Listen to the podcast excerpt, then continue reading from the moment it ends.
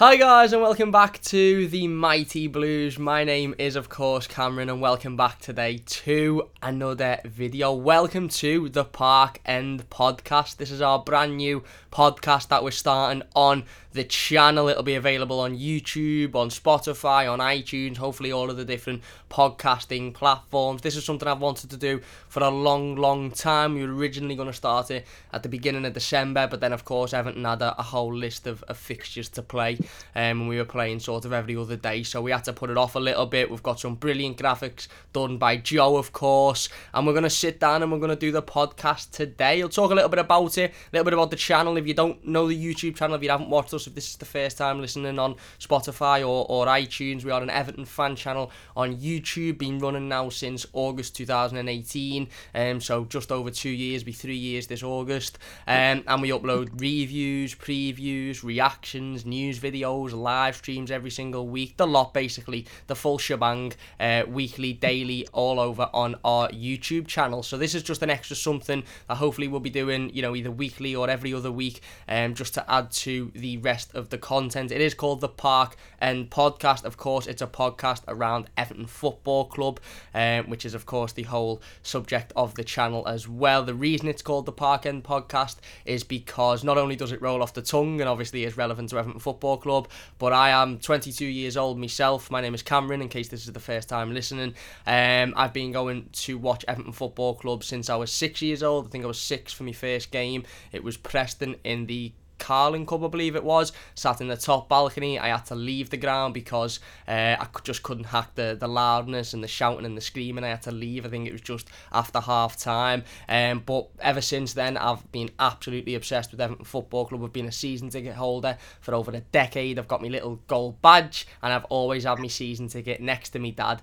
in the park. And now, obviously, I've, I've been trying to get my dad on the channel uh, to talk Everton Football Club ever since I started it, really, you know, nearly three years ago, but he's always been quite hesitant about it.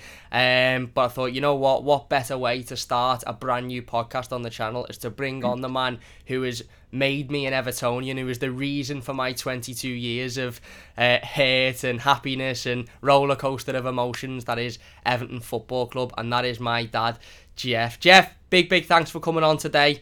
Really, really do appreciate it. We're going to talk about your Everton story because obviously it, it's not like mine and, and many others, you know, whereas it's the usual, I'm an Evertonian because my father's an Evertonian, his father's an Evertonian, that's mine. Um, but your father wasn't an Evertonian, so it's a little bit different for you. We're going to talk about your first game, watching Everton in the in the 70s, the 80s, the good times, the bad times, all of that sort of good stuff. So, firstly, I suppose we'll, we'll, we'll get straight into it. Um, you know, like I said, it, it wasn't the usual. Uh, you grew up an Evertonian because your father was an Evertonian, was it? How did you become an Evertonian? What sort of led you down that path, and, and what's kept you for, for so long supporting this great football club? Well, um, nice to um, be featured on your first podcast, Cam. Um, reluctant as I have been, because I never take to social media, but nevertheless, um, it's nice to be here. Uh, my story goes back to the 60s when uh, and where I was born. I was um, born and spent the early part of my life on St. Domingo Vale uh, in a large shared house with other members of my family, and it was approximately about two to 300 yards away from Rupert's Tower. Um, so that was my very first link with Everton, if you like. Um, we were moved out as a family to Norris Green as but when they knocked down all the slums. Um, and I grew up mostly in, uh, spent all my early life in Norris Green, um, sort of in midlife. As I said, my uh, my initial um, a my initial birth was um, Saint Domingo. Um, I grew up one of six kids in a family of eight. Um, and every single member of my family was a red. Um, my dad was a red, um, although not a avid footballer, uh, football follower. He was a red, as was my mum. Um, and my second oldest brother, uh, David, he went the match, as did my uh, older sister Susan. Uh, they went to Anfield to watch Liverpool. So as a child growing up, I was somewhat in a uh, mixed environment, shall we say. Um, n- little to no involvement with Evertonians, but a very clear sort of um, idea early on that I didn't want to be a Liverpudlian. Um, I don't know why, but that's just the way it was. In order, as time marched on, as I got a little bit older, my uh, brother David decided to uh, see whether he could actually make me follow the other lot. Uh, I won't use their name. Um, and in that ilk, he took me to uh, Anfield, and um, I stood on the Kop with him, watching Liverpool. I can't remember uh, who they played or what the result was, uh, but it didn't do anything for me. Um, and more or less, that was that was it as far as um, football was concerned. I didn't follow Liverpool after going the match and I was still in limbo. And then, uh, from memory, it, it, it, I think it must have been about I don't know six months later, five months later. My one of my uncles, who was a diehard Evertonian and sat in the Upper Gwladys Street, uh, my uncle Billy, um, decided that he wanted to try and introduce me to Everton Football Club. Um, I think uh, trying to recruit me um, at that early age because he could see I wasn't automatically going to follow what the the, the rest of the family were into. Um, so he took me. Um, I think um, I was age seven. Um, it was to watch Everton play Sheffield Wednesday. Oh no, Sheffield, Sheffield United. United. Yeah. Yeah, uh, in November '67. Um, Everton won one 0 um, Alex Young scored. The Holy Trinity were, were, were on show. Alan Ball. And from that point on, I was an Evertonian. Um, I don't know. I don't know how to explain it uh, in, in in any other terms other than I went to see the other lot. Didn't sit right, wasn't comfortable. Um, then I went to see Everton, and, and automatically I was sort of uh, indoctrinated into the the Everton religion, and it's been like that for um, well, let me just see. I'm 61 now, so a little while.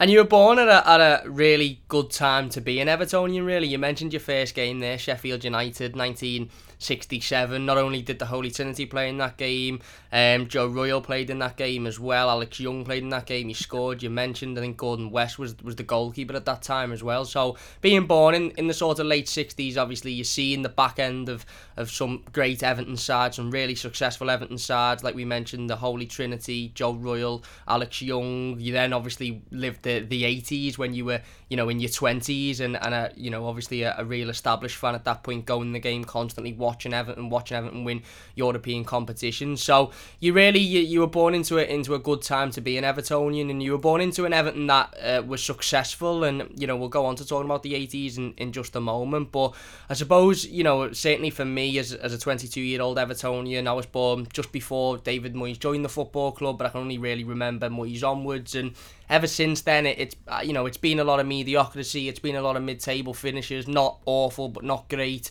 You know, I've had a couple of off seasons where we might have finished in the Champions League for a, for for an occasion or finished fifth under Roberto Martinez, but it's been very sort of in and around the middle. Um, so obviously being you know born into a, a great Everton side, I suppose you didn't know anything else growing up as than Everton being quite successful. I mean, we'll talk about the 90s as well in a bit when it went really, really down downwards, and obviously we just about survived relegation.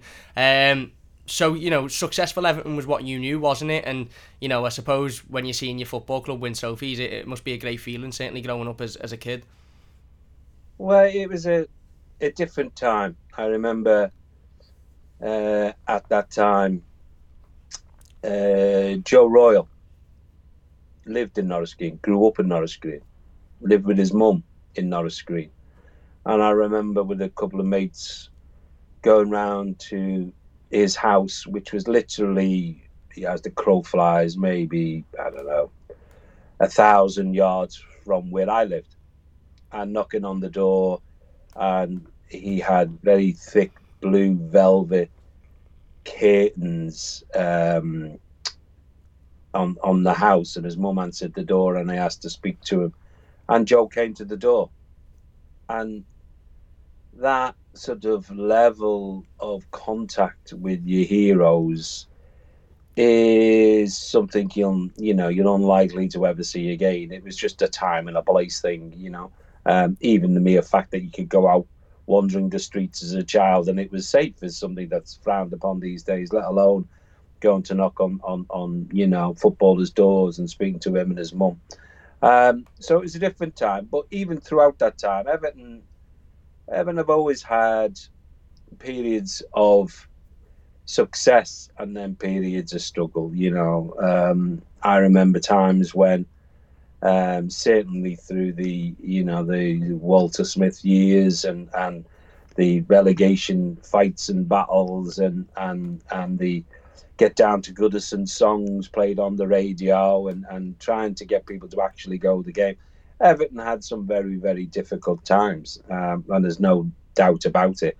But, you know, from for, for old fans, we, you, these are the things that um, make you stronger. And if you can cope with all that and you don't change and you don't follow something that is just a success machine, um, it makes you more of a supporter in my personal view.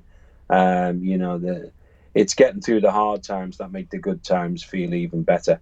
So, yeah, there were there were good times. There was certainly good times in in in the eighties when we had, you know, um, a football team that was the envy of of, of lots.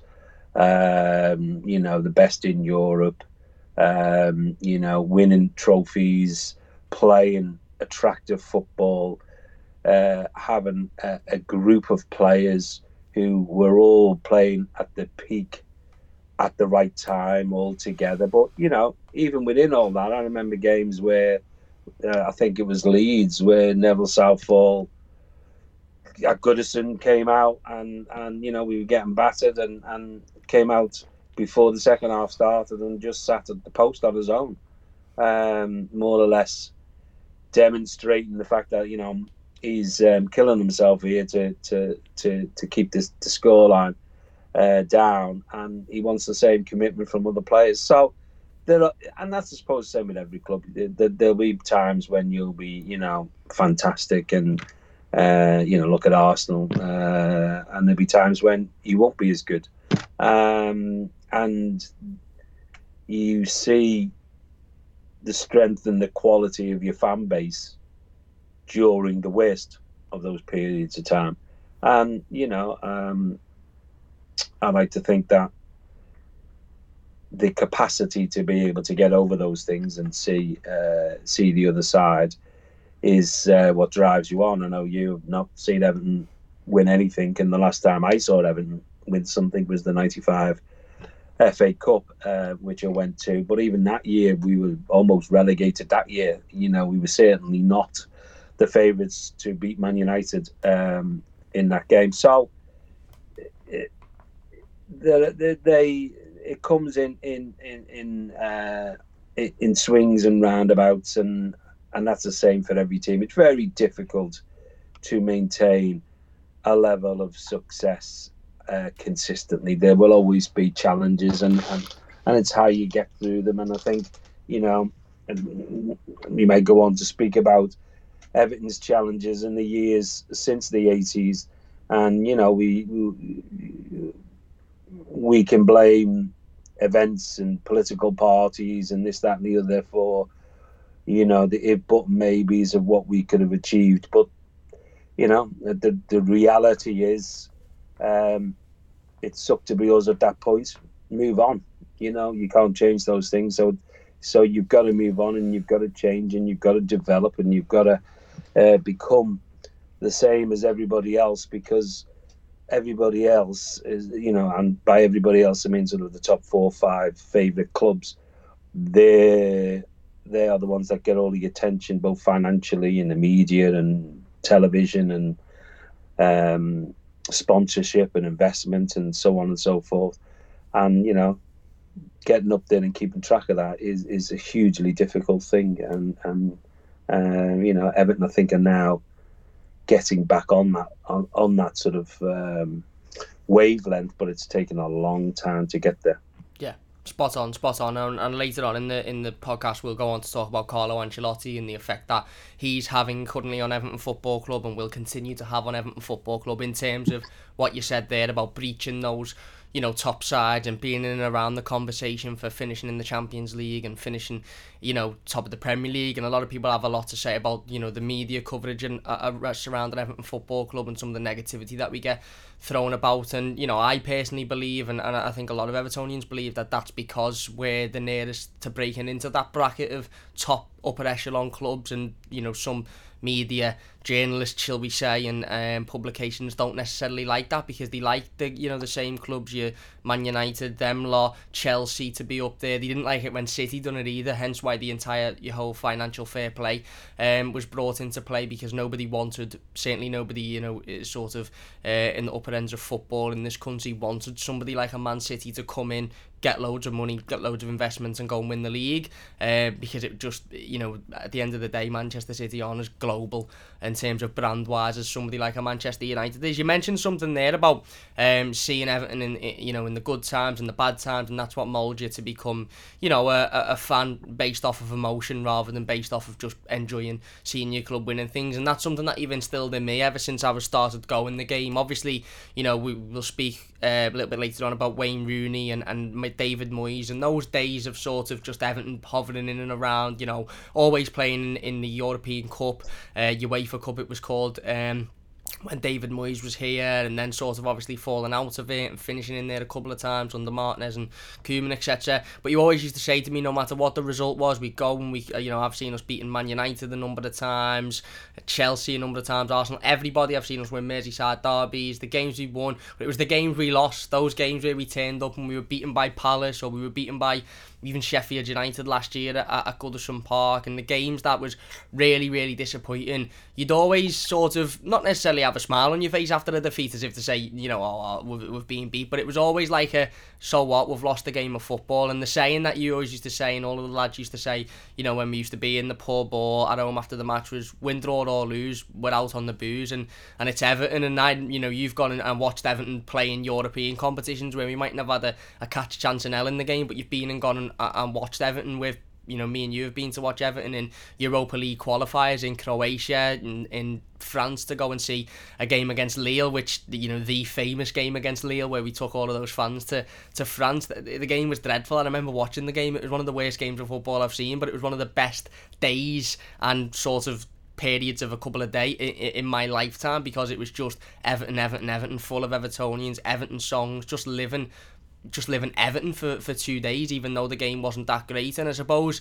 that's a lot of what's about being a supporter, isn't it? It's not just about that 90 minutes and the result sort of on the pitch. And then if it's not, you know, if it doesn't go right for three weeks, let's go, right, I'm supporting somebody else. It's about sticking with the team through the good times, the bad times. And then if you go through a sustained period of bad, it means that the next bit of good is is going to mean a lot more to you and the emotion's going to be, you know, uh, there and, you know, in. Um, you know, a lot more, isn't it? Rather than just constantly swapping and, uh, and changing. And, and like I said, you know, even the bad times, it's always just pick yourself up, get on with it, go again. You know, it's not the end of the world. And I think that's something that we can sort of um, use in, today's world with Everton at, at this moment in time. We spoke last night about, you know, losing a couple of games or, you know, winning four on the bounce and then losing to West Ham. Yes, it's disappointing. Yes, it's annoying, but it's not the end of the world considering where we are and the squad that we've got it's really not the end of the world and you just pick yourself up and you go again on, on Saturday against Rotherham. We will talk about that a little bit later on. want to talk about Everton in the 80s a bit more, Dad. You watched arguably what some Evertonians would say the best Everton side um, ever in the history, certainly in, in, in recent history. Um, you know, the likes of Peter Reid, um, you had Howard Kendall managing Neville Southall in goal, uh, Pat van den Hauwe, um, Graeme Sharp, Andy Gray, all of these you know, players who, who, who just they were Everton through and through. They knew what it was like to put on that shirt. They knew what it was like to go and fight for the football club. They knew what it was like to win trophies, and they were very, very, very successful. And you know, I'm very jealous that I never got to see Everton in that sort of period where I'll always think Everton are the best football club on the planet. I don't think there's a football club that matches Everton, but I can't sit here honestly and say we're the best team on the planet because we're not. But it must have been really, really nice to sit and, and like I said, you know, be able to say, no, you know what, we are the best team in Europe, we are the best team in the planet. And you mentioned the different issues there that stopped Everton from going that next level and, and taking that next step. But you know, what was it like seeing those players? And like you said there, it was it was it was a real team at that time, wasn't it? In the eighties, the 85, 86 season, they were, they were a bunch of lads that really got on with each other, liked each other, and played to each other's strengths. And ultimately, it just all fit into place, didn't it? It did. It, it was it's like any successful team, in my opinion. That, you know, the uh, international teams, Germany, Italy, they, they've, they've proven that teams grow as a group of players. They don't, you, you know, it's very difficult to manufacture a team by by just spending money. And we went through a period of that, um, you know, back in the seventies. Uh, spending money and buying, you know, the top player and plonking them in there and expecting the world to happen and to win everything. You know, if you look at the successful teams, even in English football, whether that be the Arsenals, uh, the Uniteds at, at, at their pump, um, Everton, Liverpool, the group of players, the team grew up together as young men and and they celebrated and they fought together and they were a very collective unit.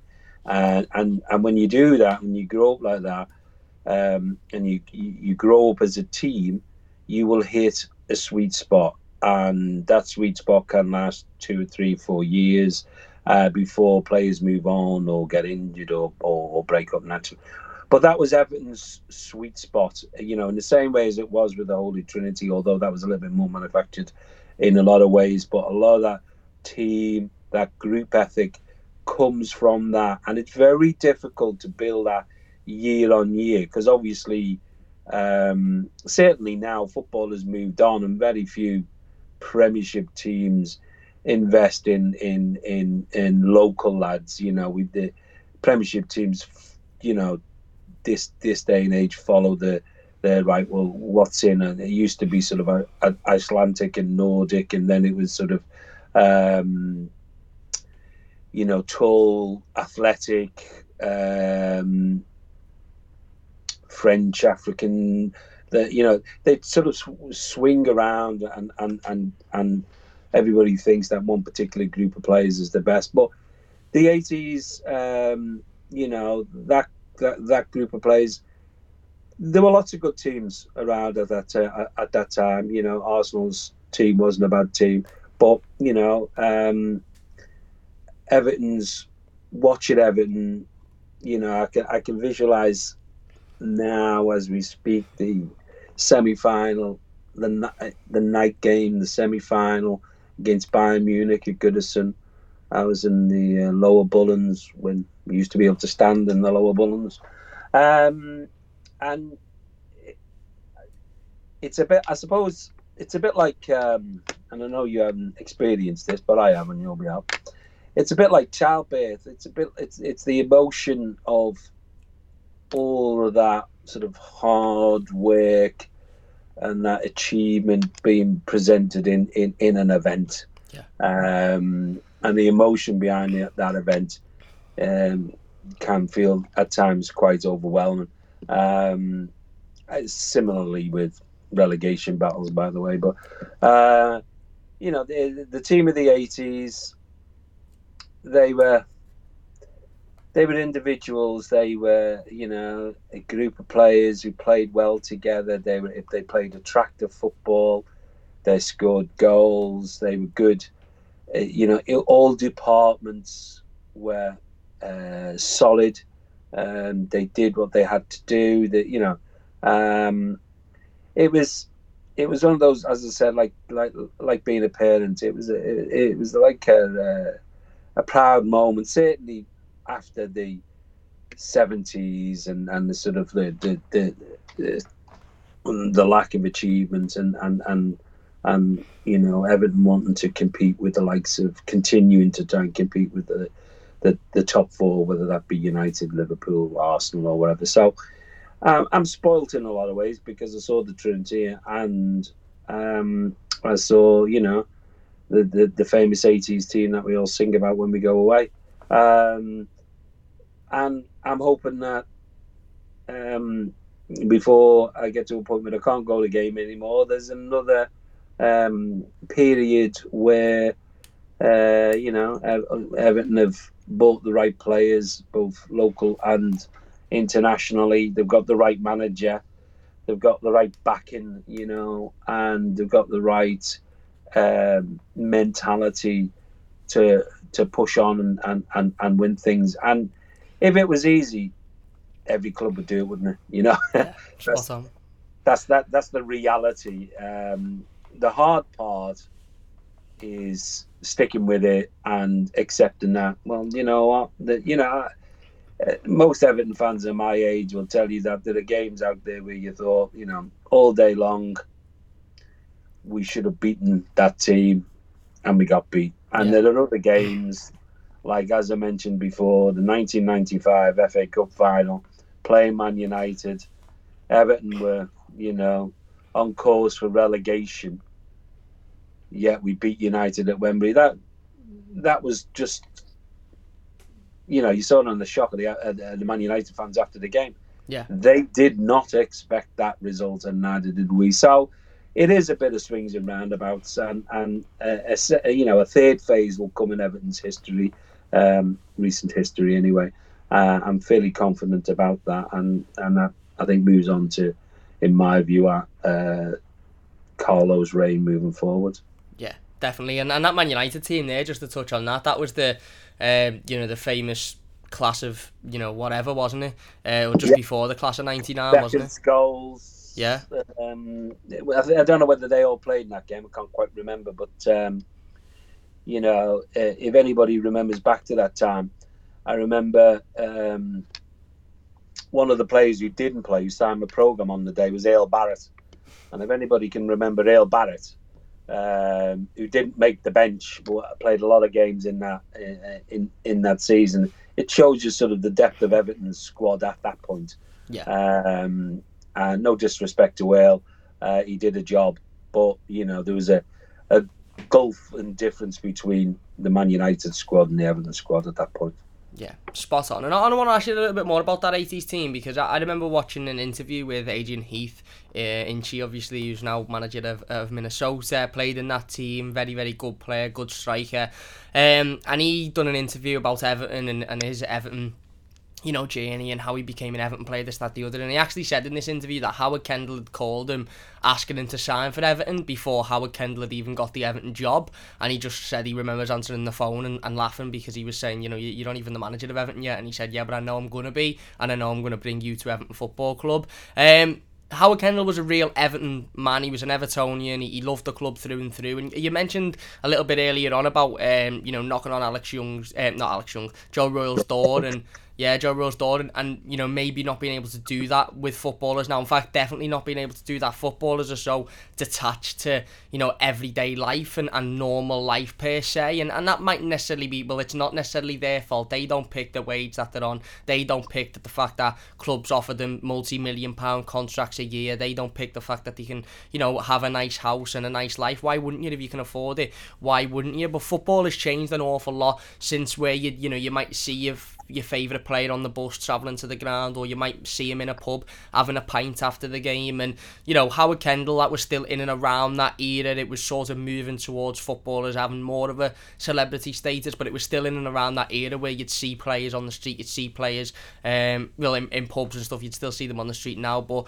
you know, the, they were more accessible than they are now. And, and obviously, you know, in terms of Howard Kendall and, and being that much of an Evertonian and loving the club that much, do you put that down to the success of the 80s team is the fact that those players really, really cared because there's there's this modern day sort of perception about footballers. Certainly when you lose games or in not necessarily lose games, but in a specific way where you know the, the players mightn't show a lot of effort or there mightn't be a lot of fighters that well they don't care about the club, they don't want to play for the club. Remember you know, Reidy always showed that he wanted to play for the club. Howard Kendall showed he, he loved the club. Is that something that you put down as, as you know, a um, a really, really important, you know, uh, thing about success and a measure going into successful teams is that they actually really, really care and they want to be there and they want to succeed at this football club. And do you think, just a little bit slightly off topic with Everton, do you think that in modern day football you're losing that a little bit because of the amount of money footballers are in and the wages that they're in and the fact that now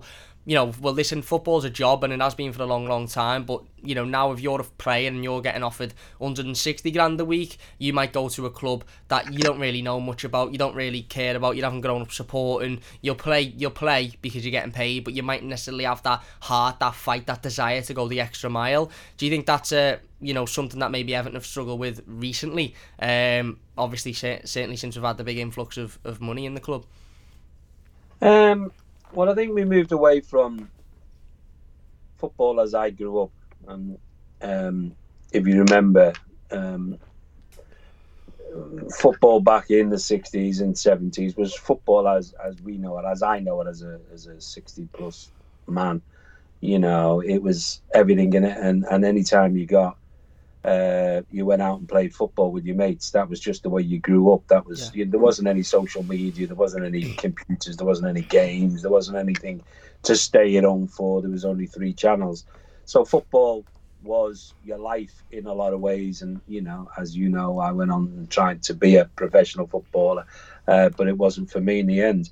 Um, this the, this day and age, football is purely uh, an entertainment for many, and footballers are like film stars and and and soap stars, and and and they adopt that type of lifestyle. So it's it's a challenge to measure what it was like then with what it is now because it's a different time. It's as you say, it's different money, it's different expectations you know, you got you you turn your television on, you've got two, three hundred channels. You can sit there all day in your onesie and watch football all day without actually uh, going out the door. And you know that that impacts on football in, in a lot of different ways. You know, obviously from a ground perspective, people not going the game means that you know you, you, you don't get the atmosphere of the football. Um, and you, you equally get companies, Sky or whoever it may be, just trying to maximise uh, what they can get from you by not going the game. And people sit in the shirts on the couch now, whereas you know they would walk down the road and go to the game in in days gone by. So it is a it, it's a different time. It's a different way of looking at things from a professional perspective you know, this day and age. But you know, you've been on some of those talks about Kendall and and and how you know um, players who will remain nameless have said, you know, um, I went to see Kendall and basically he said, you know, we'll go in the pub and you know you're gonna you're gonna have you know we'll, we'll talk about everything over the drink. You know, this day and age now there's there's, there's psychologists, there's food nutritionalists, there's mental health workers. There, there's a whole plethora of health support there.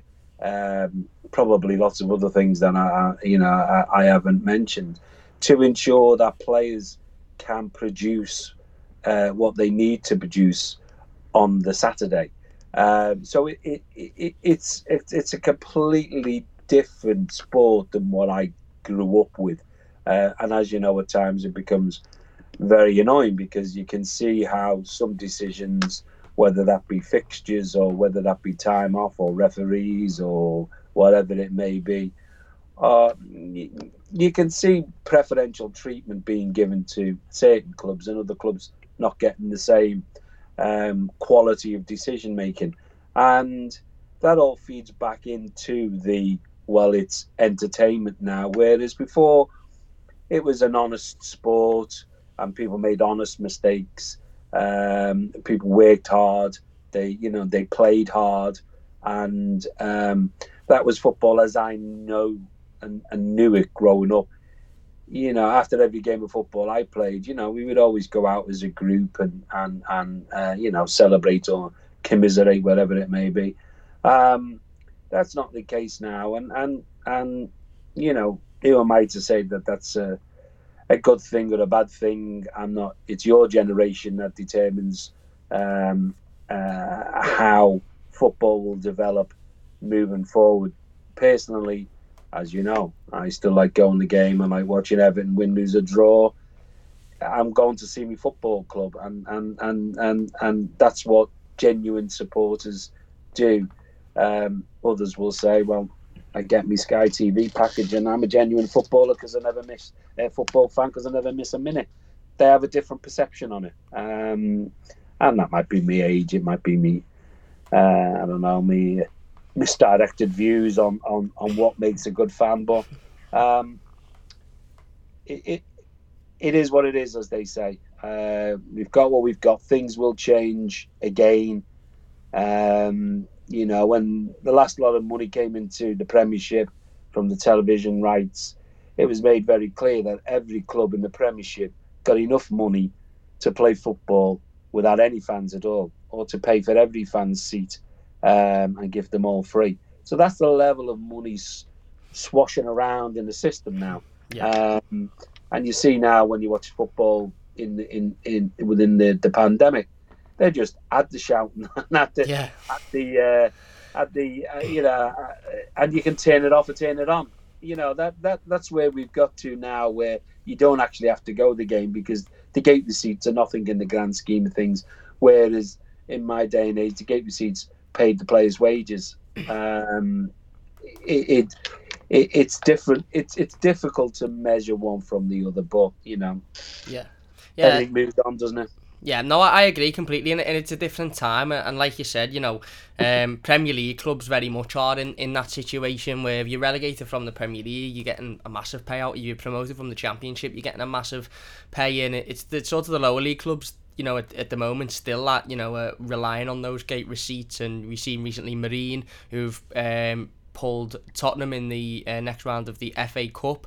Um, they obviously won't be able to have fans at the stadium now because of the fact that uh, you know the, the restrictions and stuff like that in Liverpool City region, and they reported that they'd lose you know over a hundred thousand pound because of that. So they've actually sold virtual tickets. So it's those you know, lower league clubs and the, the clubs sort of at the bottom of the tree that are affected by that, but they're the clubs that aren't really massively helped by the Premier League. I know the EFL have, have, have come together and given them a, a package recently, but, you know, it wasn't massive and it wasn't anything that's going to, um, you know, be, uh, you know, uh, save them completely. It's the Premier League clubs that are getting the, the big bucks. And, and you, you said something really interesting there, and I want to pick up on it. You said, you know, you don't know if it's your age and, you know, uh, you seeing footballers where, you know, they were on £100,000 pound a week and they'd go to the pub after the game and you'd be able to sit there and they were very interactive. And I, I think it's really interesting because I almost feel like I was born sort of 40 50 years ago because I've got that same view. And again this isn't really about Everton but it's football wise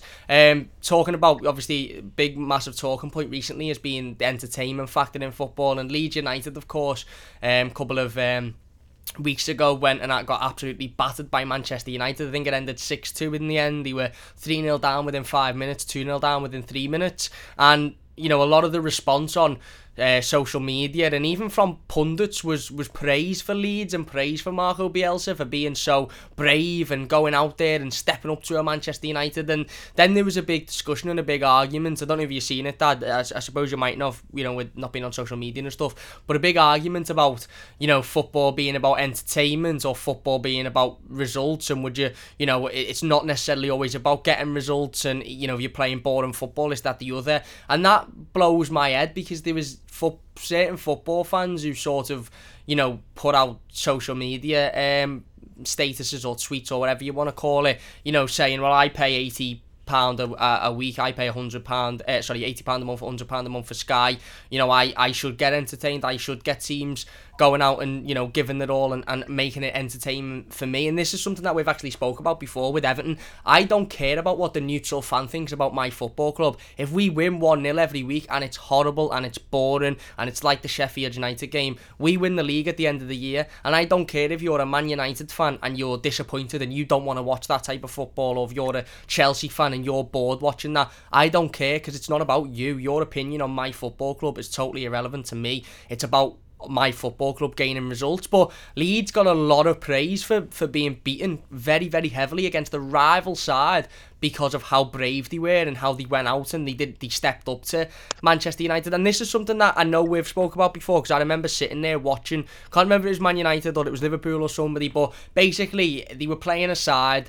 Again, I can't remember who it was, but this side had set up to defend practically, and the game was nil nil with five minutes to go. I can't remember how it ended. I think it ended as a draw. But this team were getting slated by the commentators uh, for being boring and not showing bravery and this, that, the other. And you, I remember you sitting there saying why, you know, why should they go out? What what should they do? Step up to this this, you know, giant of football, if you like, or this team that have clearly got much more quality than them and just be blown away for the entertainment of other people. No, it's about going out and getting results at the end of the day. And, you know, then I suppose the flip side of that argument is, well, that's fine if you're a team that are close to breaking into the top four or the top five and you can win 1 nil every week. And, you know, yeah, it's boring, but you'll put up with it because you're so close to um, the top. But other sides, maybe mid table sides, would rather go out there and you know win five four than than win one 0 boring. They'd rather the entertainment value. What sort of your opinion? Because I did want to get your opinion because it's it, and I, I feel like I know it, but obviously nobody else will, will know where you stand on it, and it's something that's been on social media an awful lot recently about that because and it is a point to it because football fans pay so much. I mean, what you're looking, I don't, I don't pay obviously for Sky or BT. I'm still live with with you and my mum, so I'm lucky enough to not have that. Um, you know that money coming out my bank account. But I could only imagine Sky be you know 80 odd pound a month whatever it is. Bt 60 odd 80 odd pound a month. Amazon prime now you've got which you've got to pay for which is another 20 odd whatever it is. You're paying what maybe 200 pound a month in subscriptions.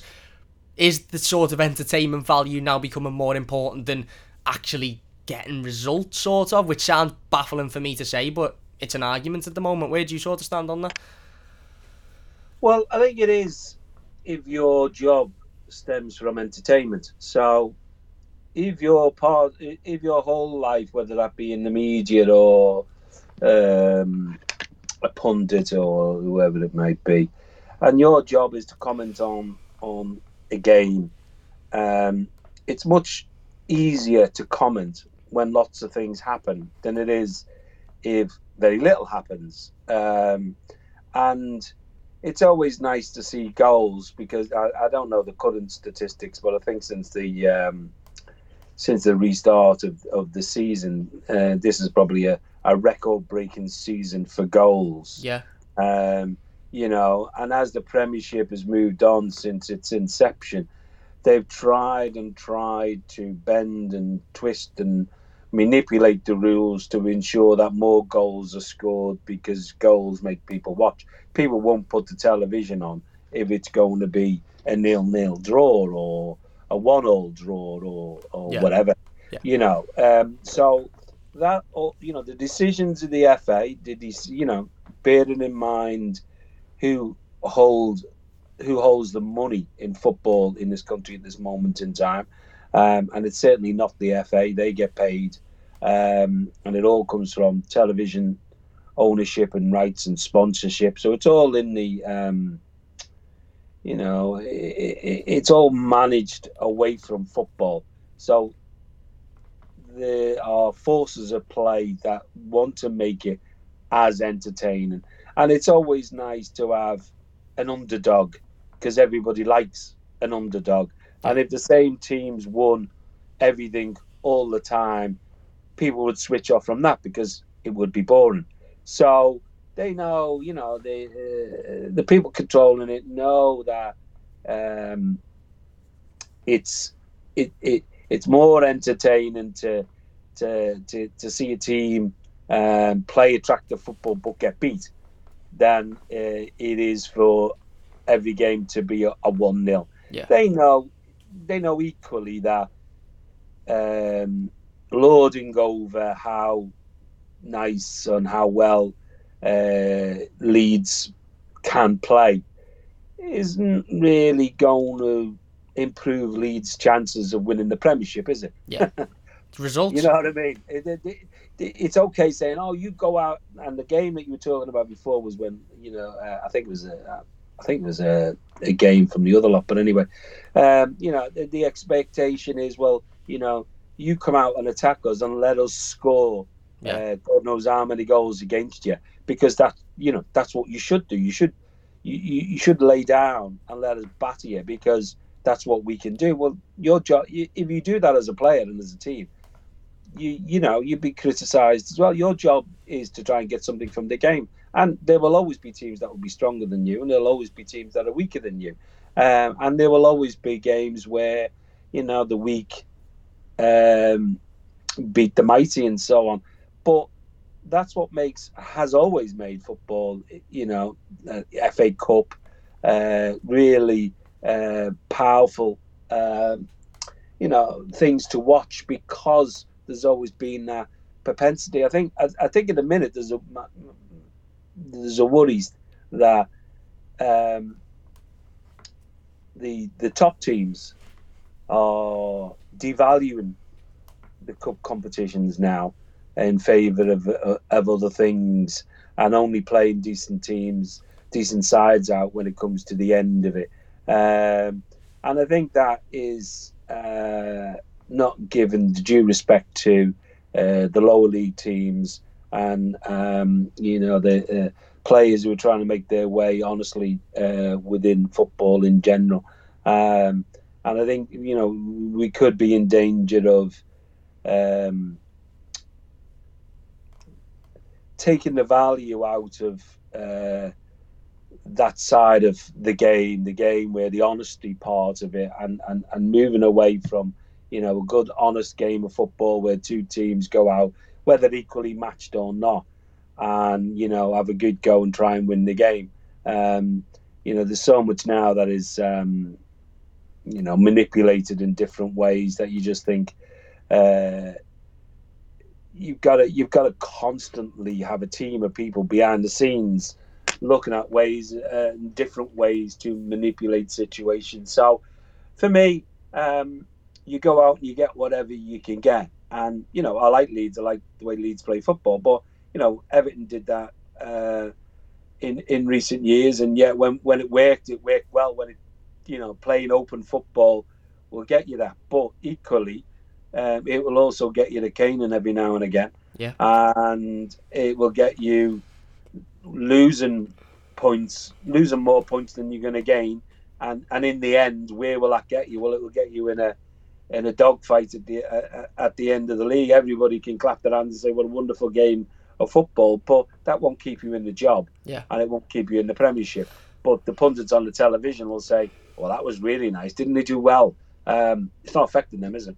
Yeah. No, exactly, exactly spot on. And you're right. Look, at the end of the day, again, you know, it, it is more difficult because football is more expensive. And, and Sky, you, you mentioned it there. You know, I think this is a record for goals scored this season, certainly for penalties um, as well. And, and Graham Souness, who's a very, um, I wouldn't say popular pundit, certainly not with Evertonians, but he's he's a pundit that's, you know, there every single week. He's commentating, he's always on Sky. He's probably one of the, um, you know, uh, most popular certainly in, in, in Sky's books. He come out towards the end of the season and he said I uh, football's about entertainment now. I want to be entertained. I, I'm sitting here to be entertained. Yeah that VAR decision you know was was wrong but I'm made up with it because it's entertained me. It's given me another penalty. I like the fact that there's more penalties. And ultimately that's what it's about. And these pundits and these companies can moan about VAR and now it's this that the other. But you know the more mistakes ultimately the more controversy. And I said this uh, to Tom um, a couple of days ago controversy pays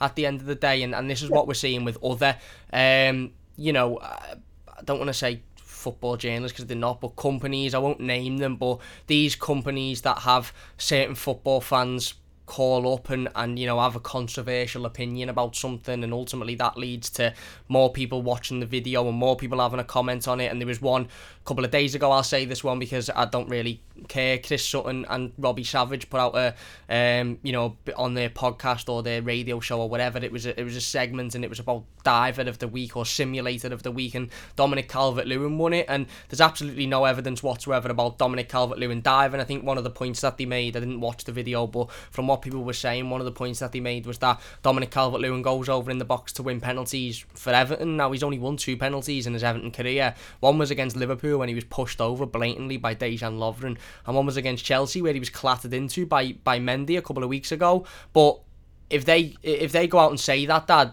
automatically that gets more people interested. They're not going to come out and say Mo Salah is the simulator of the week because if you're not a Liverpool fan, you look at that and go, yeah, he does dive a bit.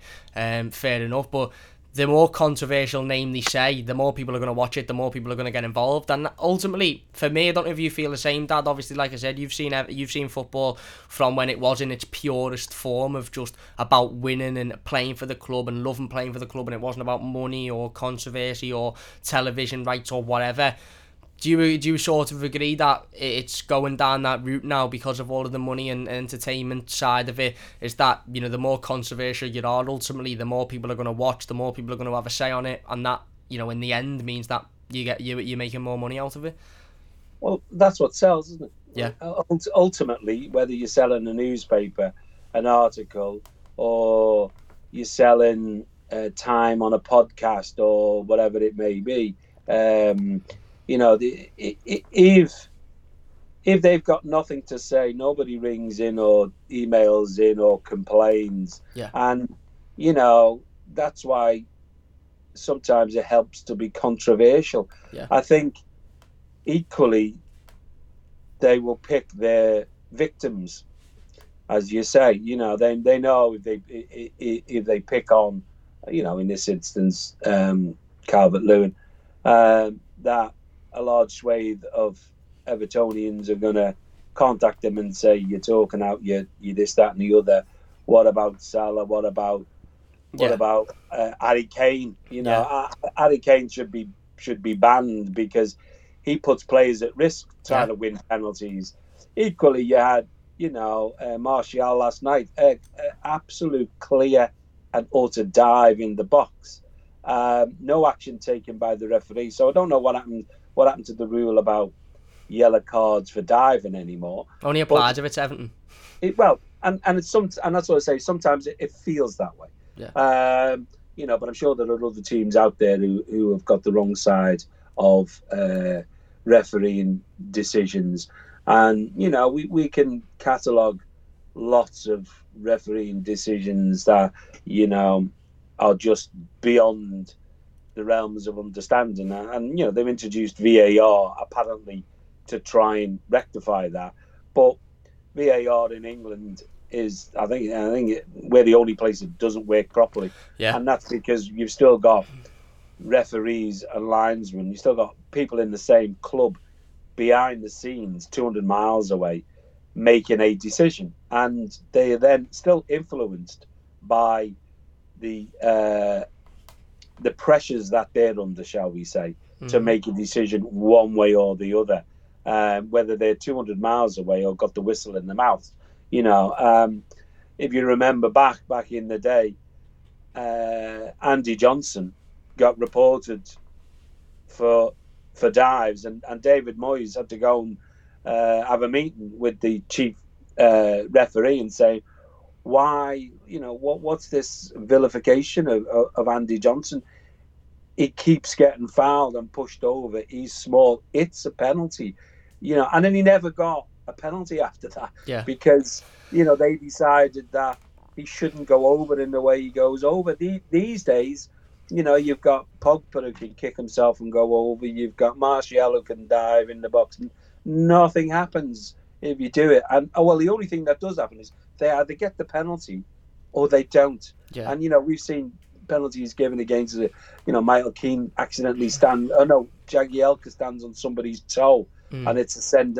You, you can just recount these things constantly, and and you know, I, think there's a referee's book uh, out there. I, can't, I don't know. It was Mark Halsey. Mark Halsey, it was, yeah. yeah.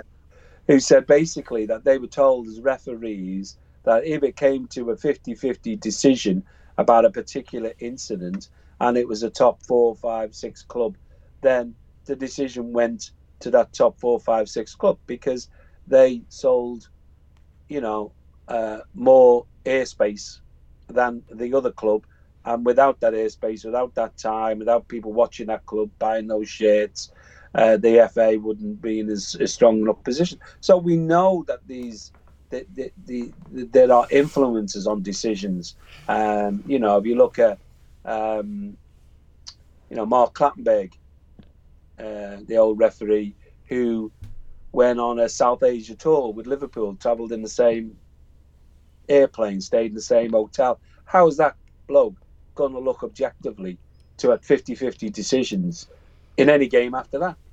You can't. You you, you know you, you can't have those things, and it's subtle and it's it's um, you know whether COVID is the right word. I don't know, but nevertheless, people can be influenced by others, um, and it happened then, and it's you know even more so now. You know, you you you you've had a situation in recent years where the heads of um, UEFA and have all been done for bloody um, FIFA it was, wasn't it? Yeah. FIFA, yeah, have all been done for bribery. So if you've got bribery at, at, World Cup level, then you know it, it, it wouldn't be too much uh, uh, of a second guess to say, well, at some at other levels, it must exist in some form or another. Um, and I'm not putting Everton in there or taking Everton out of there. I'm just saying it makes sense to acknowledge that uh, there, there are secondary influence. Even you had um, our old our old manager Allardyce, you know, gets the England job, Yeah. then gets the big envelope. You know, these, these are very real things. We're all human. Greed is human. Yeah.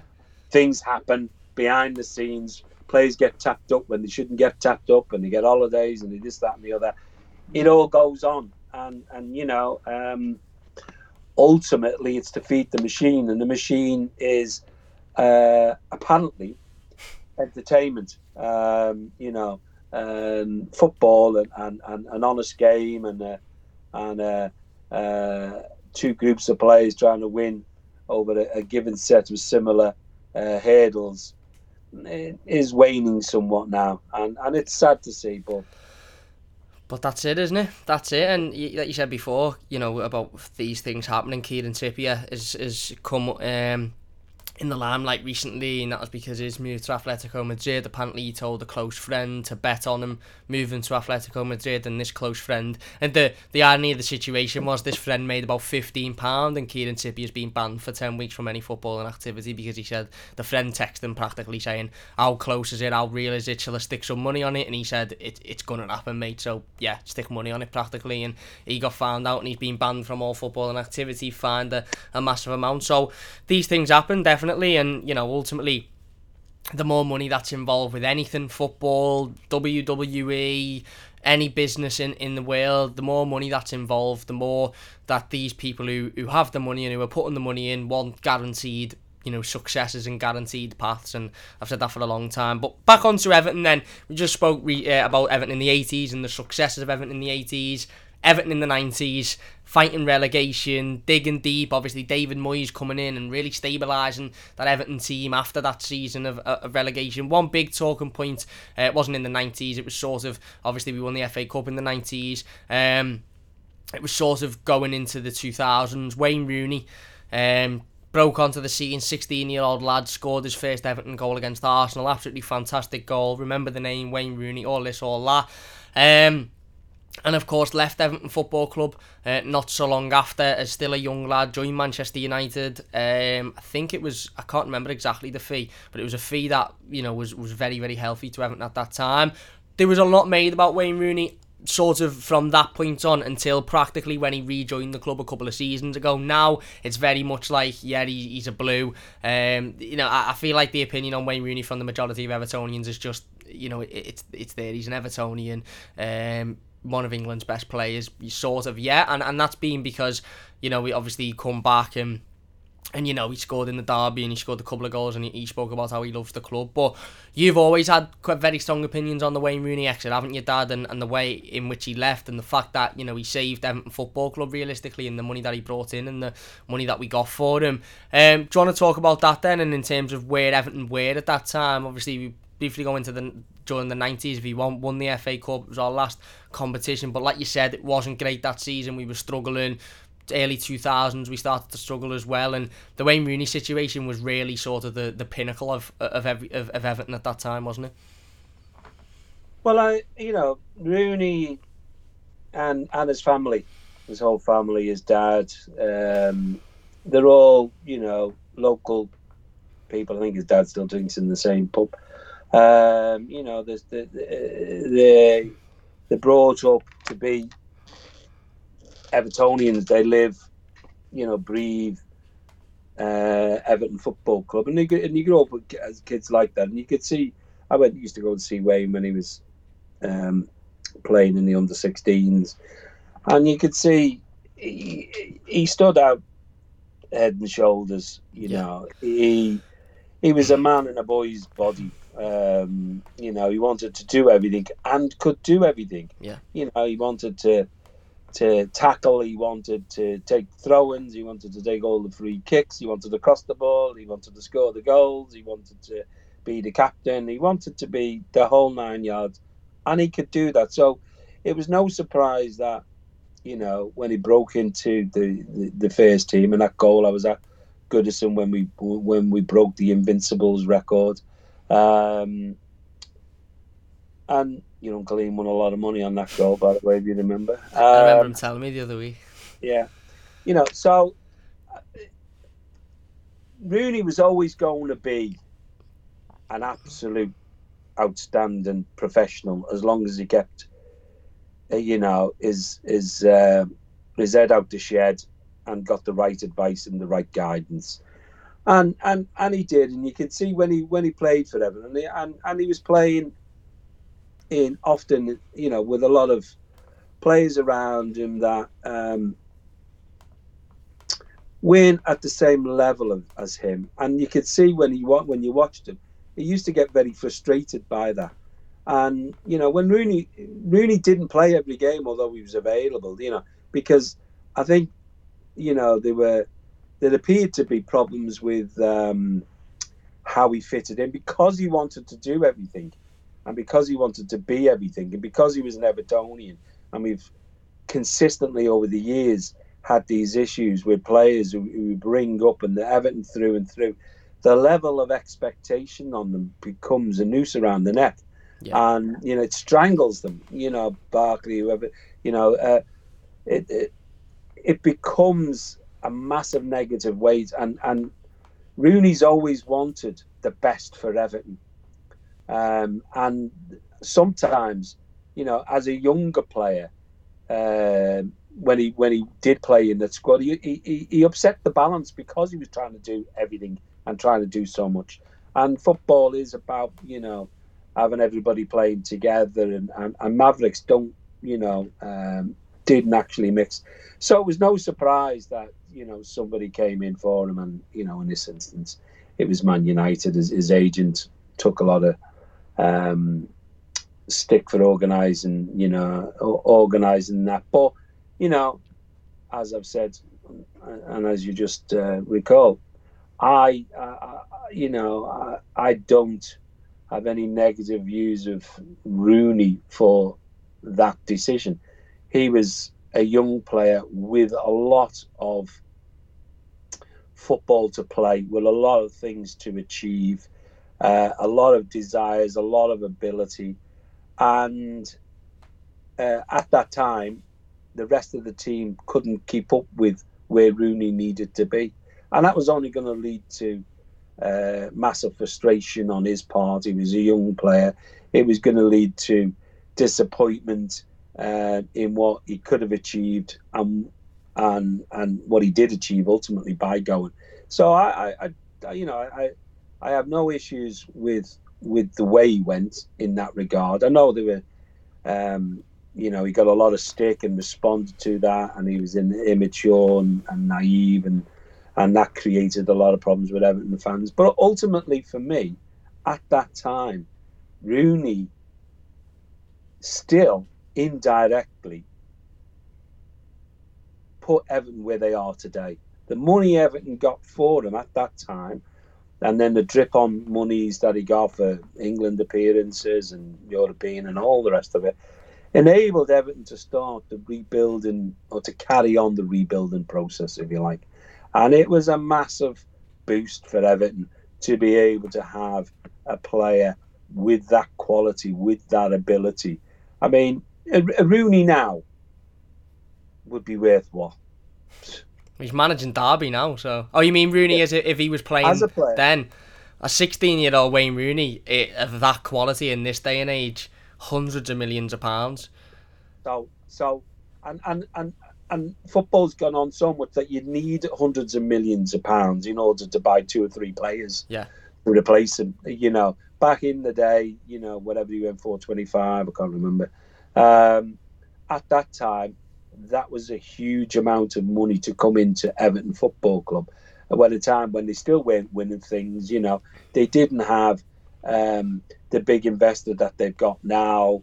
You know, um, they, they, they they they they were struggling to keep still in yeah. the Premiership. Um, so Wayne Rooney, in, in my humble opinion, indirectly um, put Everton on course to where they are today. And, you know, for that, I'll always be um, grateful again because of my age. I happened to watch Rooney both as, as a youngster and in an Everton shirt and score that wonderful goal against the Invincibles. But he scored it. You know, but but we were lucky to have him, you know, because if we hadn't had Rooney, would we still be here today? Would we have had that investment? Would we been able to buy those players that we bought?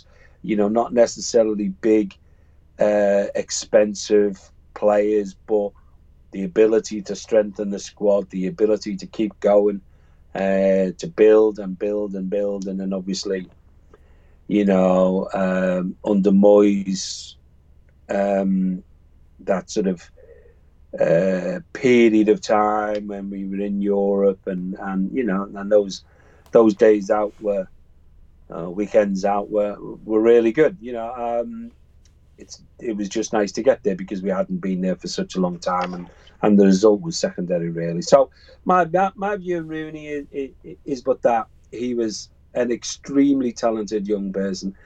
Um, he was. Uh, in the wrong place at the wrong time. If Everton, if you had Rooney now, you wouldn't be selling him. You'd be saying, right, we're going on and we're doing that. But at that time, we we didn't have the same team. We didn't have the same investment. We didn't have the same mentality.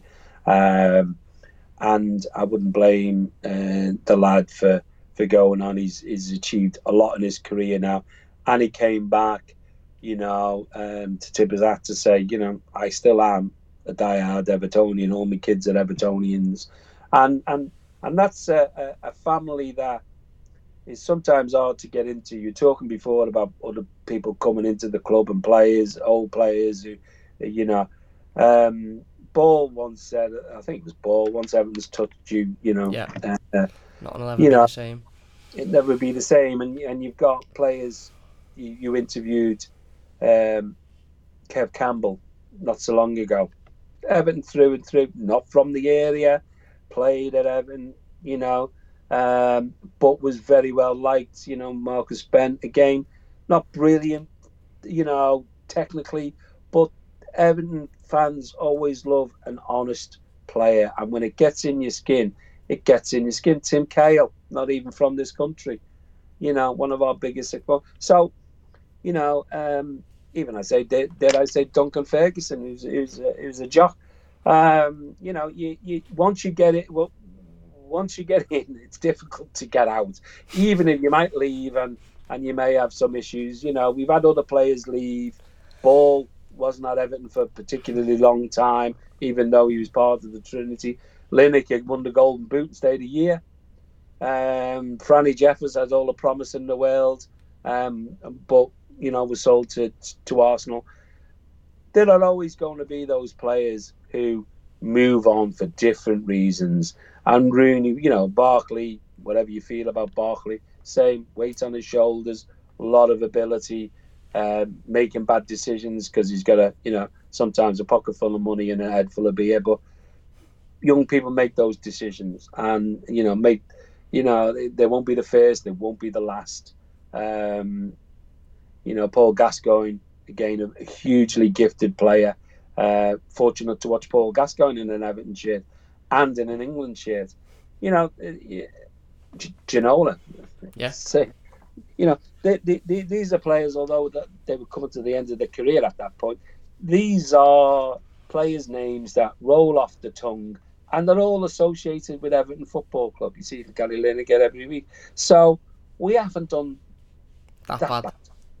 Yeah, no, I agree. I agree completely. And and before we go on to talking about modern day Everton Football Club, then, um, David Moyes, I, I'm Everton manager for you know, the Everton manager that I grew up with, really. I mean, I don't remember Everton before David Moyes, and, and I remember Everton after David Moyes very, very fondly. I remember Roberto Martinez's first season. So a lot of my childhood and that sort of once Everton has touched you, nothing will be the same, and, and being attached and so emotionally attached to this football club was because of David Moyes' Everton sides. Everton was struggling, like we said, early 2000s, just after Wayne Rooney left. You know, we survived relegation that season. But David Moyes done a lot for this football club, didn't he, in terms of stabilising us and keeping us in a position where we might necessarily have had a lot of money, but we made the best of, of what we had. And I know it wasn't necessarily the greatest end to his career with the way in which he left. Um, but do you think we owe a lot to, to David Moyes in terms of the stabilisation of the football club and, and keeping us away from that sort of relegation, um, you know, sort of fight every year other than the, that one season, um, especially given the fact that we had very minimal money and, you know, brought in players like Tim Cahill from the Championship, Steven Pienaar, uh, Mikel Arteta from, you know, Real Sociedad whole plethora of players. Sylvain Distin obviously coming in, Phil Jagielka, Leighton Baines from Wigan, Seamus Coleman, 60 grand from Shamrock Rovers. David Moyes' Everton really uh, established the Everton that we know today, didn't it? I, I think what Moyes did is he steadied the ship. Yeah. Um, you know, we, we went through a lot of sort of boom and bust type periods and, and, and managers and, and swapped a lot of managers. Um, and I've since Moyes left as well, but um, he steadied the ship. He developed the concept of consistency, and consistency may not have always been pretty. Yeah. And you know, Moyes gets a lot of criticism for you know um, the negative styles of play and, and, and winning games one 0 at home and so on and so forth. And you referred to earlier saying you'd rather watch that than than than uh, you know going out all guns blazing, uh, being an entertaining game and getting beaten five one. Um, I'm of the same view. You know, um, you, you you know I'd rather win ugly than lose gracefully. Yeah. yeah. Um, you know, and and Moyes introduced that uh, concept of you don't have to be um, super talented and and you know uh, super skilled. If you all work together as a team and you all support each other's strengths, then you can be consistent. From consistency builds confidence. Yeah. From confidence builds results, and then you start moving forward. And that's what Moyes introduced.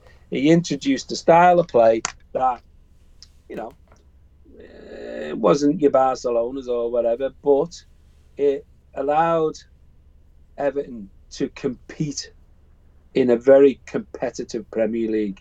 Yeah. Um, and allow them to compete without spending the huge, ridiculous sums other teams were spending to try and compete.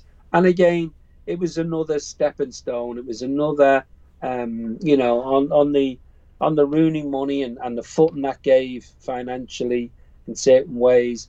Then you, you, you had Moyes who steadied the managerial ship, who could see a bargain in in, in, in certain players and how they were going to fit into the way he wanted, the style he wanted to play. Um, which he's now doing at West Ham, by the way, isn't he? Yeah. So he's done. The, he's doing the same thing. That that you know. But Moyes himself has clear weaknesses. When he came to Everton, um, you know, he he, he came. He, he he had little to no experience of, you know, cup competitions and and and certainly Europe and, and his naivety in Europe shone through those years. Um, but you know, equally the squads. Did they say when you get it? You know, if you're regularly in Europe, you've got to have probably two squads, one to play Yeah. midweek and one to play on Saturday. He never never had the finances to be able to do that.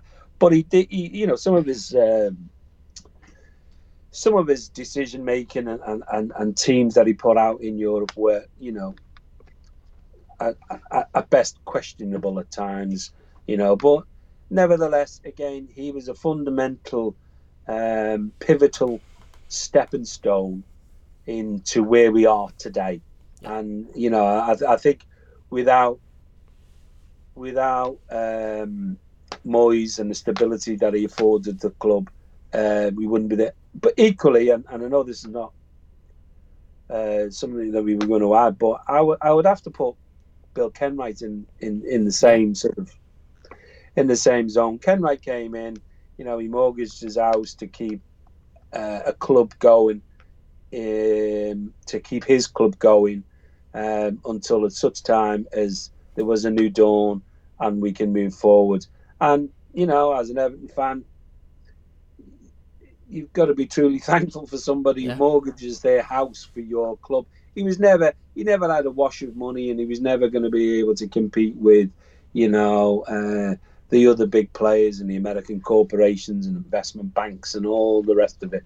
But he bought what he he did what he believed was right and mortgaged his house to do so. Yeah. And again, that was another fundamental stepping stone in in in in the ground and of, of the club back into the way we were in in in the heyday with the Moores family and and and the um the, the Holy Trinity and that. So the, the, it's getting the constituent parts. And I know we're going to go on to call to speak about Ancelotti, but that to me is then, you know, the, that and the new owners, they're the other constituent parts you need in order to to drive on and make a change.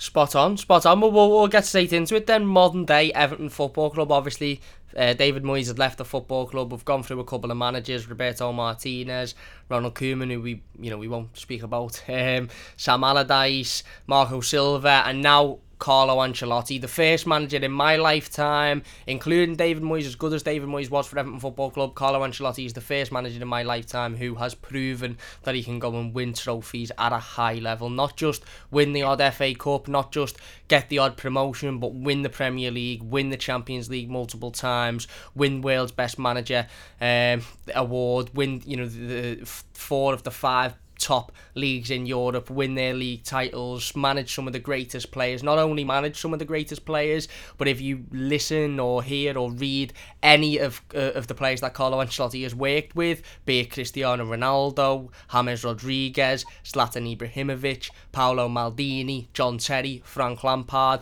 they all talk very, very, very highly of him. Uh, I've you know, got his book. I've been reading his book. Zlatan Ibrahimovic said, "How long have you got?" I could sit here and talk about him for weeks. Uh, Jose Mourinho done it. He didn't even. He obviously didn't manage Jose Mourinho, but he's worked alongside him. They worked in Milan together, I believe, when Carlo managed AC and, and Jose managed Inter. And he said, I, "I love Carlo Ancelotti. I'll be hugging him." This was obviously when we played them towards the back end of last season. He's brilliant. He's fantastic. I love him. Everybody speaks very, very highly of him. He's now the manager of Everton Football Club. Dad, we've seen the impact that he's had on the club in just the year that he's been here. You know, wins away from home for the start, which were few and far um, between under previous managers. I don't. I think we won four or five under Marco Silva in, in a year. Carlo Ancelotti's come in. We went on a, a seven game winning streak at the start of the season, top of the league, beating Spurs away from home, which we haven't done for 12 years or something like that. Um, Palace away from home, winning every game that we've played in London so far this season, beating Chelsea, Leicester, Arsenal, um, all doing this, of course, with injuries and suspensions throughout the way. Brought in some fantastic names, James Rodriguez, who's global superstar, Allan, Ben Godfrey, who's doing really well at the moment, Abdoulaye Doucouré.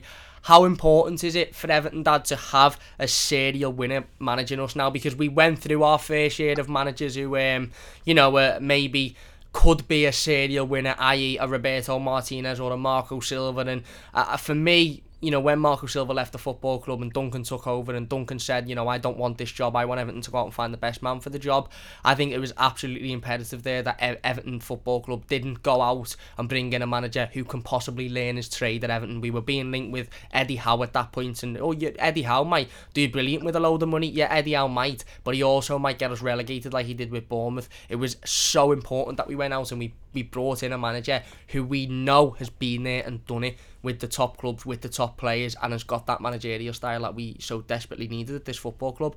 How important is it, and how good is it to have a manager like Carlo Ancelotti at the club at the moment?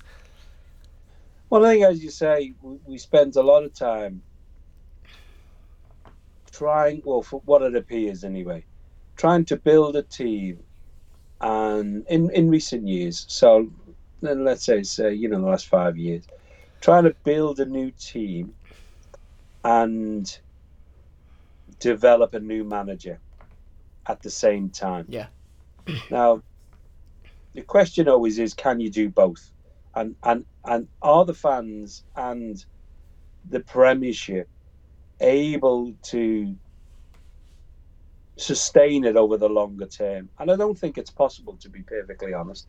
I don't think it's possible to build a team and develop a manager to the level that you need him in order to manage that team as soon as he steps off the coach. Yeah. Managers, certainly the managers that we've had in, in, in recent before Carlo, were managers who had promise. Even Moyes, I mean, Moyes left Everton for Man United. So, you know, it was managers who had promise.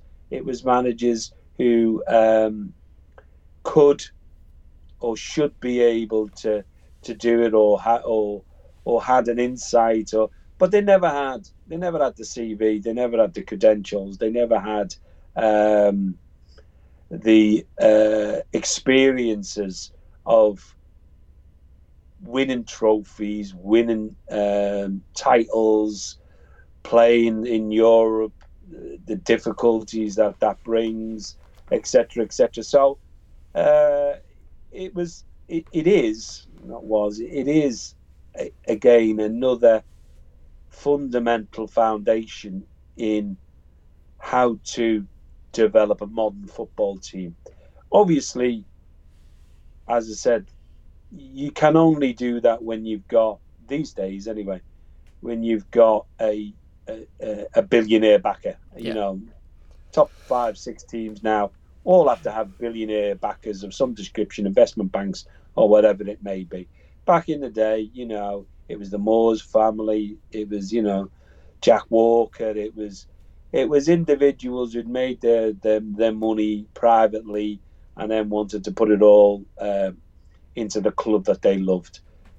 You know, and you and you're talking millions. Yeah. And, you know, and, and a rich person back in the day in England, millions. Rich people now uh, the, the playing staff yeah are richer than some of the investors that used to own clubs in this country so you know it, it, it, again it's it's part it's a constituent part of a modern day successful uh, or planning to be successful football team is to have you know the the, the nucleus of the squad the uh, you know, the, a quality fan base, um, a a rich investor who who believes in the football club as opposed to an investment banker who just is looking to make money because there's a lot of clubs who were bought out by investment bankers lasted you know a very short period of time and then were resold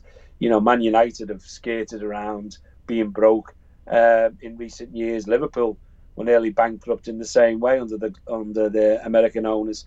So it's a very fine line to tread, and I know Kenwright spent a lot of time um, picking who he was going to sell the club to or his majority share.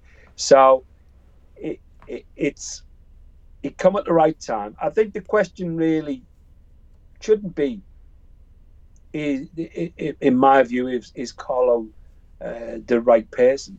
I think the question is, why did Carlo choose yeah. Everton? Carlo Ancelotti, as you say, has won everything in the game. He's not short of a crust or two. Yeah. Um, so the money wouldn't have made the difference to him. He'd have got that money or more money playing anywhere across Europe. And he would have walked into the door anywhere across Europe. Carlo Ancelotti must see something in Everton that we've all seen or wanted to see for yeah. a very long time. He's got the backing of somebody who's got money.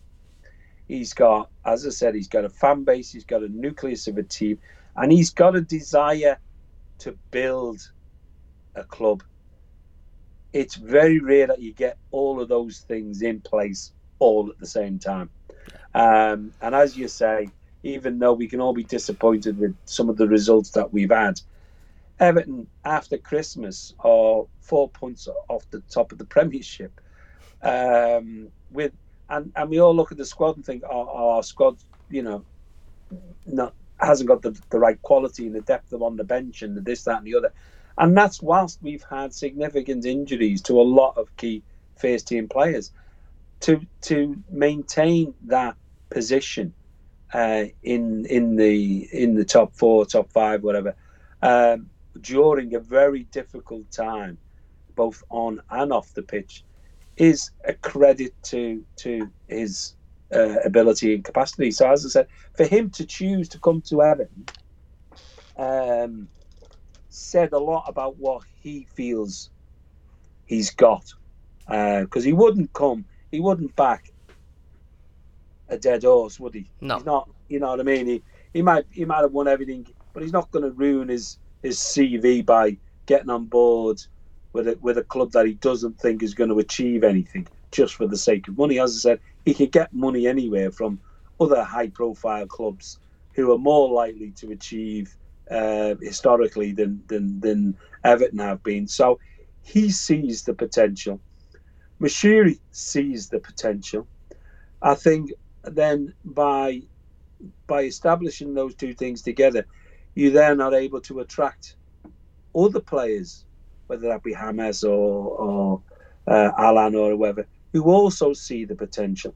And then you start to get a moving force going forward. Yeah and then you've just got to keep building to that moving force, and then you start to see, um, you know, some achievements. It's still very early, but I've absolutely uh, no complaints about the Carlo Revolution. As as I said to you from the get go, my view when you were talking about Eddie Howe's and and Ferguson, and and to be honest, I thought Ferguson absolutely changed my opinion of him um, when he when he managed Everton, and I and I now uh, have more respect for him now than I did when he was a player. Put it that way. But nevertheless, um, my view then, my view in business is you get the right person for the job and you pay them the right wage if you want the right outcome. Yep. Uh, and that's the only way to achieve it. Um, you know, put money into possibles and has-beens and maybes is opening up the risk assessment to getting possibles and maybes and nothing back. Yeah. And you know, we've done all that. We've tried all that. It ain't worked. Nobody's come with a wand and said, right, you know, I'm going to change that. We, we spoke earlier about Leeds and, and that manager coming in and, and playing all this attractive football and this, that, and the other. But they're still getting beat. Yeah. And they're going to have a struggle staying in the Premiership this season because that negativity starts to build down and people leave and there's injuries and so on and so forth. So I think, you know, I, I wouldn't like to say stretch it to say it this far. He he is the missing link, but he is one of the key elements that you need for a successful side in the current climate. And um, I'm thankful that he made the decision to come to Everton because you know he he he he shares the vision, and it's sharing that vision that will take us forward. Spot on, spot on. Couldn't agree more. Couldn't agree more. Well, before we finish up, uh, it's been absolutely fantastic. Certainly a, a, dream of mine. Like I said, ever since I started the channel two years ago, nearly three years ago, my dad's always been the first person I've wanted to get on. I wanted hear his Everton story. I want him to come on and tell all the stories that he's always told me to everybody else. Obviously, we done the tour of his office during the first lockdown, and everybody seemed to love that. Um, just to round it up, then I think this is going to be a question I'm going to ask everybody on the podcast towards the back end of it. Favourite Everton player you've ever witnessed? Well, there's been a lot in the years that I've watched Everton.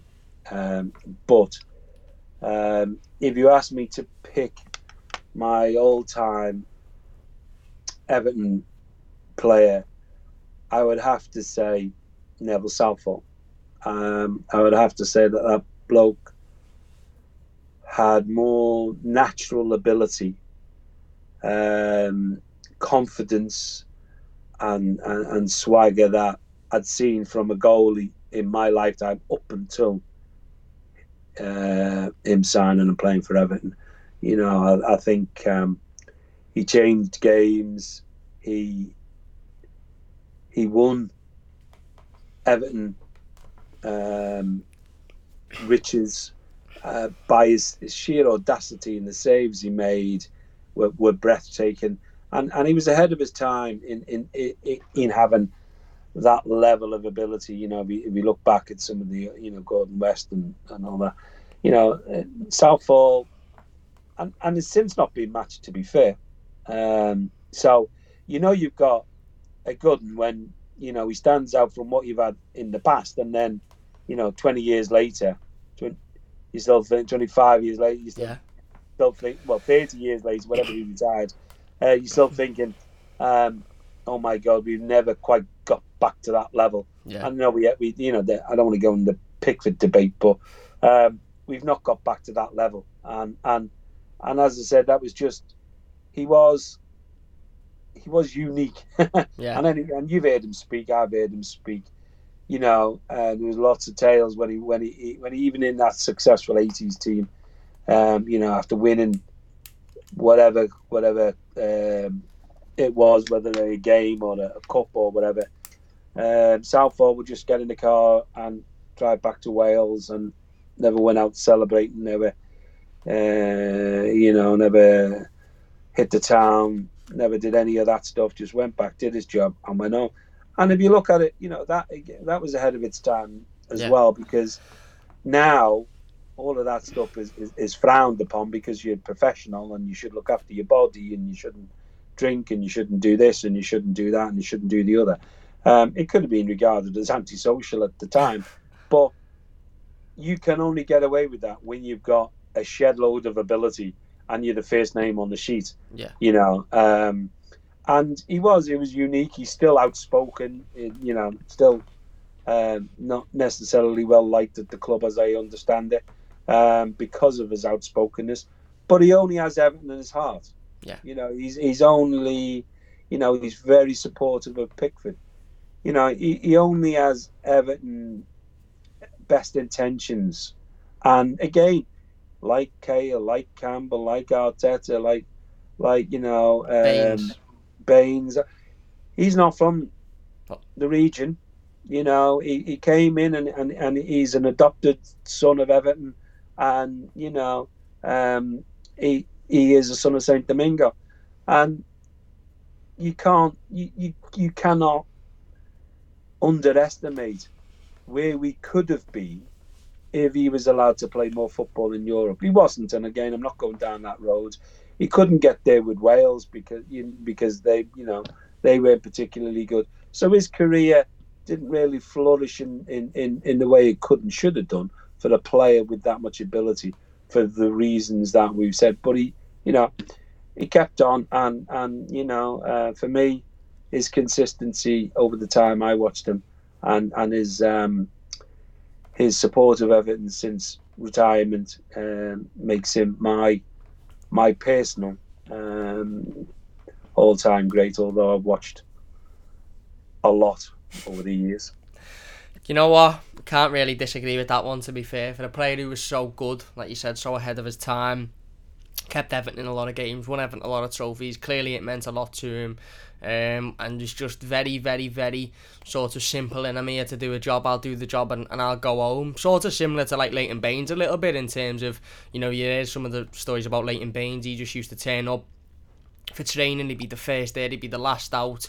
He'd you know, just be playing his guitar in, in his spare time and he'd go home. He wasn't really interested in any of the, um, you know, the other sort of stuff that maybe the other lads got up to. He just was there to do a job and, and that was it. And that was what Big Nev was like. And he is a, an Everton legend and always will be. Well, Dad, we'll, we'll wrap it up there then. A, a big, big thanks for coming on and being part of the first episode of the Park End podcast, the first of many, many, many episodes. Uh, before we wrap it up, have you got anything to say before we before we go?